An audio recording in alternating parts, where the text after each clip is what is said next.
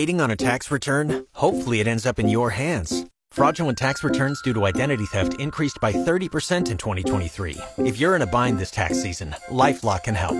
Our U.S. based restoration specialists are experts dedicated to helping solve your identity theft issues.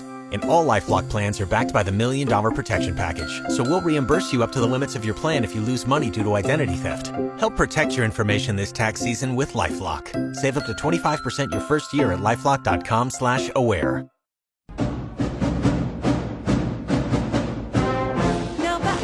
And JT on News Talk 1480 WHBC. How many times did Andy Logan text you over the weekend? I'm laughing um, uh, a a few times. Wasn't real good, was it? Well, and nobody was happy with what No. happened over the weekend, man. The Buckeyes uh, lay an egg again, third year in a row. Yeah, if you're looking for the scarlet and gray colored glasses through those, hey, they only lost by six this time, so that's progress, but still, you lost the rivalry game, and that's not acceptable at Ohio State. Bottom line. Well, they didn't get blown out. That's part of it. And yeah, and I will look through those rose colored glasses and say I was still at least in position to win this game. It wasn't a blowout. Yeah, but still, they didn't have their Well- head coach. You were supposed to be healthy. You were supposed to have the better players. So I that, that nah. You've got to play your best when Yeah. the time calls for it against the better opponents. Let's let's see what Jeff Logan has to say about it. Joining us right now from 99.7 The Blitz, 610 WTVN Columbus. Tough weekend for this guy, Jeff Logan. Jeff, what do you see in a game like this? Well, no good for the entire state of Ohio come uh, end of the day on Sunday, right, guys? I mean, it was uh, Right. a real stinker from that standpoint. Um, you know, my take on this game is that we've missed a terrific opportunity to bury the team up north at a point in time when when um, all of this scandal was going on, and it would have probably meant something to be able to win this game. And you know, we just we didn't play good enough down the stretch. I think our defense uh, failing to get a stop on any of the four drives in the second half was really the difference maker in the game uh, because I think that would have certainly put us in a better position to be able to compete as we, you know, got to the final minutes of the game. Jeff, let's talk a little bit about head coach Ryan Day. And, and I'm not one of these guys that, oh, fire the coach we lost and it's his third in a row. But at times, situationally, I don't know if the moment is too big for him or if he makes the right decisions. And I don't know if that's because he doesn't have the proper staff in place. We've seen before when his defense didn't play up to snuff, he went out and got another defensive coordinator. I'm not saying we need a new offensive coordinator, but at times he made the same mistakes Saturday that he made last year against Georgia. What do you do with Ryan Day? You know, the only criticism that I've got is that uh, you know Ryan has got an awful lot on his plate right now as the head coach, and yes, he's got uh, Brian Hartline named as the offensive coordinator, but it's fairly obvious that he is taking you know most of that responsibility for the football team on a go forward basis, and it's his prerogative to make that decision. And you remember last year at the end of the season, he said he needed to give up some of those responsibilities. And I think it's uh, yet to be determined how much of that was shared with Brian Hartline during the year. Uh, I was a little uncomfortable with the fact that we did not go for it on fourth and one or fourth and one and a half there and opted for the field goal. I, I thought it was time to be able to put the game in the hands of your offense and uh, be willing to take that risk. Uh, the team up north was taking risks all day. They went for fourth down on They played to uh, win. three separate times. Yeah, they played the win. Jeff, well, I want to ask you about pressure as it relates to Coach Ryan Day. And I don't know if this is just because that's where the cameras were focused this week or the last couple of weeks, even in the Notre Dame game, even in the Penn State game. It seems as though there's too much bickering going on with the officials. Is that normal? We just haven't seen it, or is that just being over exaggerated this season? I think it's a little over exaggerated. I, I, you know, my attitude is I think that uh, this is a cohesive team with a cohesive staff. I think they communicate well with one another. The pressure is unbelievable, guys. And uh, but if you're making ten million dollars a year, that comes with the territory, uh, and all of the assistant coaches are included in that as well. We've got the highest paid guys in the country. Uh, we've got a, a terrific roster, and I think we went up against a very good team up north um, that probably benefited by not having Jim Harbaugh on their sideline.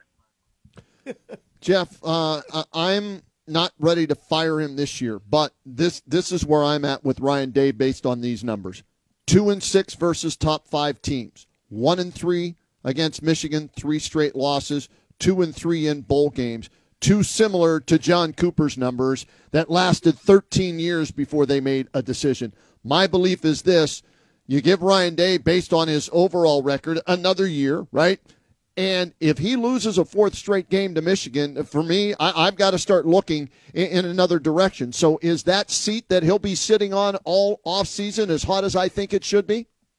No, I think probably so. I we we made the comment uh, down here, and I think I shared with you guys last week that if he didn't win this game in Ann Arbor with all of the noise going on with what they have been doing up there, uh, that if you come back to, to Columbus and, and uh, year number four in this uh, would certainly be an absolute required win for Ryan Day. And, uh, and again, not to be that he's fired that next day if it's not right.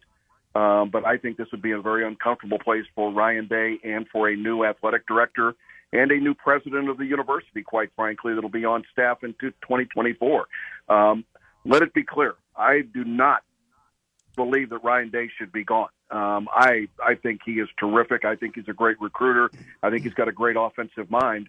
Uh, but ultimately, uh, you have got to uh, make this rivalry a rivalry and compete better than 0 and 3 in the last three years. Okay, let me ask you this as it pertains to our offense, then, uh, Jeff Logan. How much did the loss of Kevin Wilson leaving the program hurt Kyle McCord in his maturation as the QB one at Ohio State?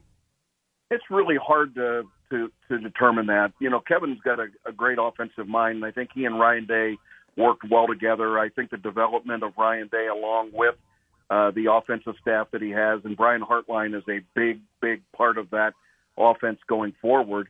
Um, you know, uh, Kevin Wilson didn't coach the quarterbacks. Ryan Day coached the quarterbacks. So the loss of him to Tulsa, uh, I think, is an adjustment, but I don't think it's a loss. I look at this team right now, uh, Jeff, and JT and I were talking about the back door, right? Last year, they backdoored their way in and almost beat Georgia. Should have beat Georgia, right? Sure. Um, yep. And a number of things have to happen, okay? But as I look at that, do, hey, do I think they're as good as Washington? Absolutely. Do I think they're as good as Oregon? Yes. But do I think they're as good as Georgia or, or Michigan? No. So what has to happen? Like Alabama – needed a miracle, and their guys had the clutch gene, their coach, whatever you want to call it, and they come up and win that game yesterday in a similar situation. Late game situation, they throw the touchdown, Ohio State throws the pick. What, what do you think that the difference is from a winning program that when you talk winning championships recently, Alabama versus Ohio State, who's been close but doesn't seem to get it done? Yeah, you know, Alabama had the same result, not the same kind of play, but the same result that we had against Notre Dame earlier in this year.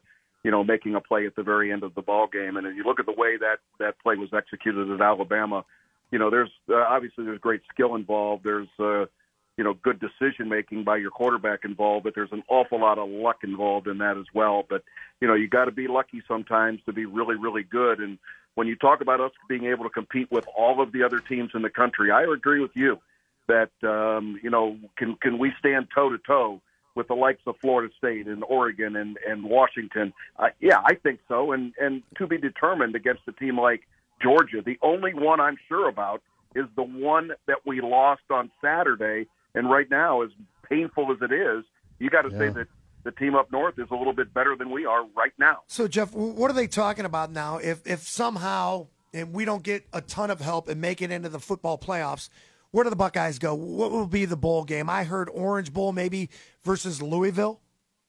Yeah, you know, I think it'll come down to what happens in that Louisville uh, Florida State game. Mm-hmm. Uh, see what happens if uh, you know conference champions. Does Louisville get into that Final Four if they're able to upset uh, Florida State? I don't know. I don't know how that's all going to shake out. I think Ohio State maybe in the Orange Bowl.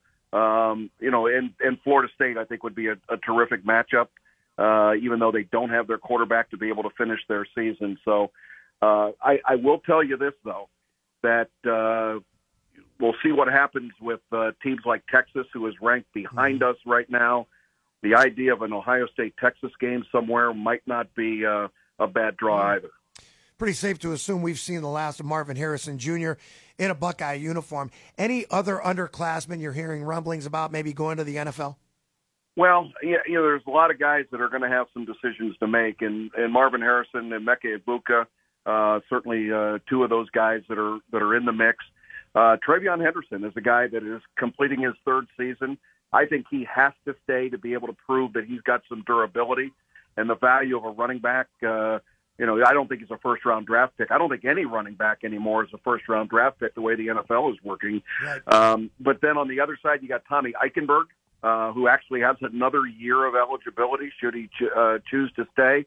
Uh, you know, Jack Sawyer, uh, uh, uh, Jalen uh, Tuimoloau on the end. He's got a decision to make as well. And I think the makeup of this football team in the future is going to be really dependent upon what happens with signing – what happens with uh, the transfer portal. Uh, the quarterback situation come spring practice will be interesting as well. I mean, you've, you've got uh, the heir apparent coming back. Uh, you got Devin Brown, who certainly wants to comp- compete. You've got Lincoln Kienholz, the kid from South Dakota, who was an all-world uh, athlete. Can he come in and make things happen? And then Air Noland, this kid from Georgia, who is supposed to be the the next second coming mm-hmm. uh, is coming to Ohio State next year. So I think it'll be really interesting to see what happens with this football team. Kenny, stop making that face when you talk about these linebackers at Ohio State. I will remind you one name. Uh, no. I'll remind you of one name, and I'm being serious. Baron Browning. You thought he stunk at Ohio State. He is a stud at the Denver Broncos. It's amazing how some guys can compete so well at the professional level, yeah. and they're very average at the at the college level. And then there's other guys that that have the ability to be able to exceed and win Heisman trophies mm-hmm. at the mm-hmm. college level, right. and they get in the NFL and they absolutely stink.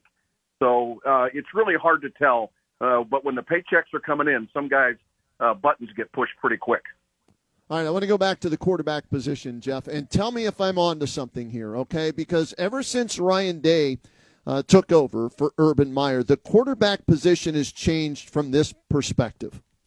No longer like Urban Meyer, is he looking for a dual threat quarterback? He's looking for a drop back passer, and here are my numbers to back that up. Uh, in the Michigan game specifically, Kyle McCord, one carry, minus three yards. CJ Stroud last year, two carries, minus three yards. CJ Stroud two years ago, uh, three years ago, uh, six carries, minus 30 yards. All three losses. Back in 19, the last time Ohio State beat Michigan, Justin Fields, the threat of a running quarterback, six carries for 25. And then you go back, Dwayne Haskins, 34 yards, uh, JT Barrett and Haskins, almost 100 yards. The threat of a, to me, as I look at how Michigan wants to play defensively, bully ball and that, the one thing they were fearful of was that dual threat running quarterback, and Ohio State's done away with that. Should they change their approach to recruiting a quarterback to have a dual threat back there at QB? You know, I think the uh, the game of football has changed where that quarterback has to be an RPO guy, run pass option. Yes, and you've got to have the athlete back there that has the capacity to be able to do that. And you know, JJ McCarthy was one of those guys. They brought in their second team quarterback to actually uh, run a play for them during the game uh, against us. And I and, and I would agree with you, uh, uh, Kenny. I do think that there is a need to be able to have uh, a guy that can beat you running the football. I watched the Philadelphia Eagles last night, and oh. uh, you watch what those two quarterbacks did uh, in that game. They were both the leading rushers in the NFL for their professional football teams, as well as the leading passer, obviously, for each of those teams. So I think the idea of being able to have somebody back there that can hurt you both ways is absolutely important going forward. And to me, and that's on Ryan Day. He's recruiting that guy. He's the offensive coordinator. He's recruiting the guy he wants to run his offense, and he's gotten away from that. Do you think he's able to look in the mirror this offseason and realize that I either get one in the transfer portal or uh, hopefully one of these guys that, that you mentioned, the young kid that's already there and the one coming in, that they are a dual threat guy? Yeah, it may be interesting to see how what what step they go in that direction. I know that you know, Ryan Day you know, likes to stretch the field uh, horizontally and uh, vertically, and one of the ways of being able to do that is to have that quarterback go out the back door. Now, again, you don't need to have uh, J.T. Barrett. Um, you don't need to have Troy Smith in there, uh, but you need somebody that can be a threat to be able to tuck the ball and run. And look at C.J. Stroud in the NFL. Uh, he has turned himself into a pretty decent run rusher Yep. uh, from that quarterback spot. Yeah, and, and it's just for you know, uh, just the talk show host, right? I'm diving into all these. I'm looking for a common denominator. I'm looking for a reason, right? And that just jumped to the, the forefront when I looked at the last three losses, and the quarterbacks have combined for minus 36 yards rushing, okay?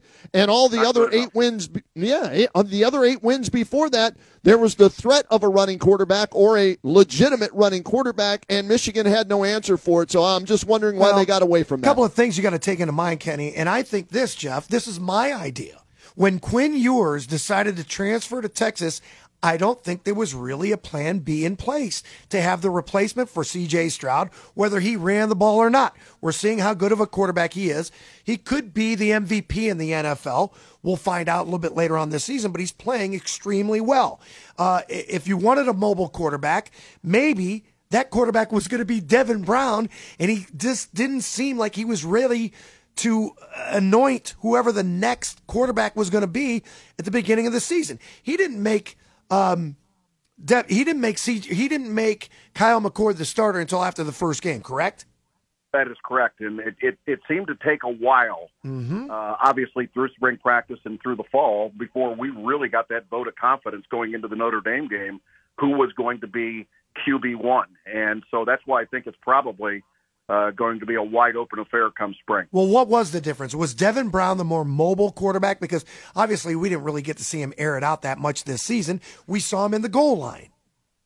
I think it was just truly a matter of trust. The guy that uh, Ryan Day felt most comfortable with going out there and managing uh, the, the the the offensive football team, uh, and, and again, uh, a level of trust more so than anything else.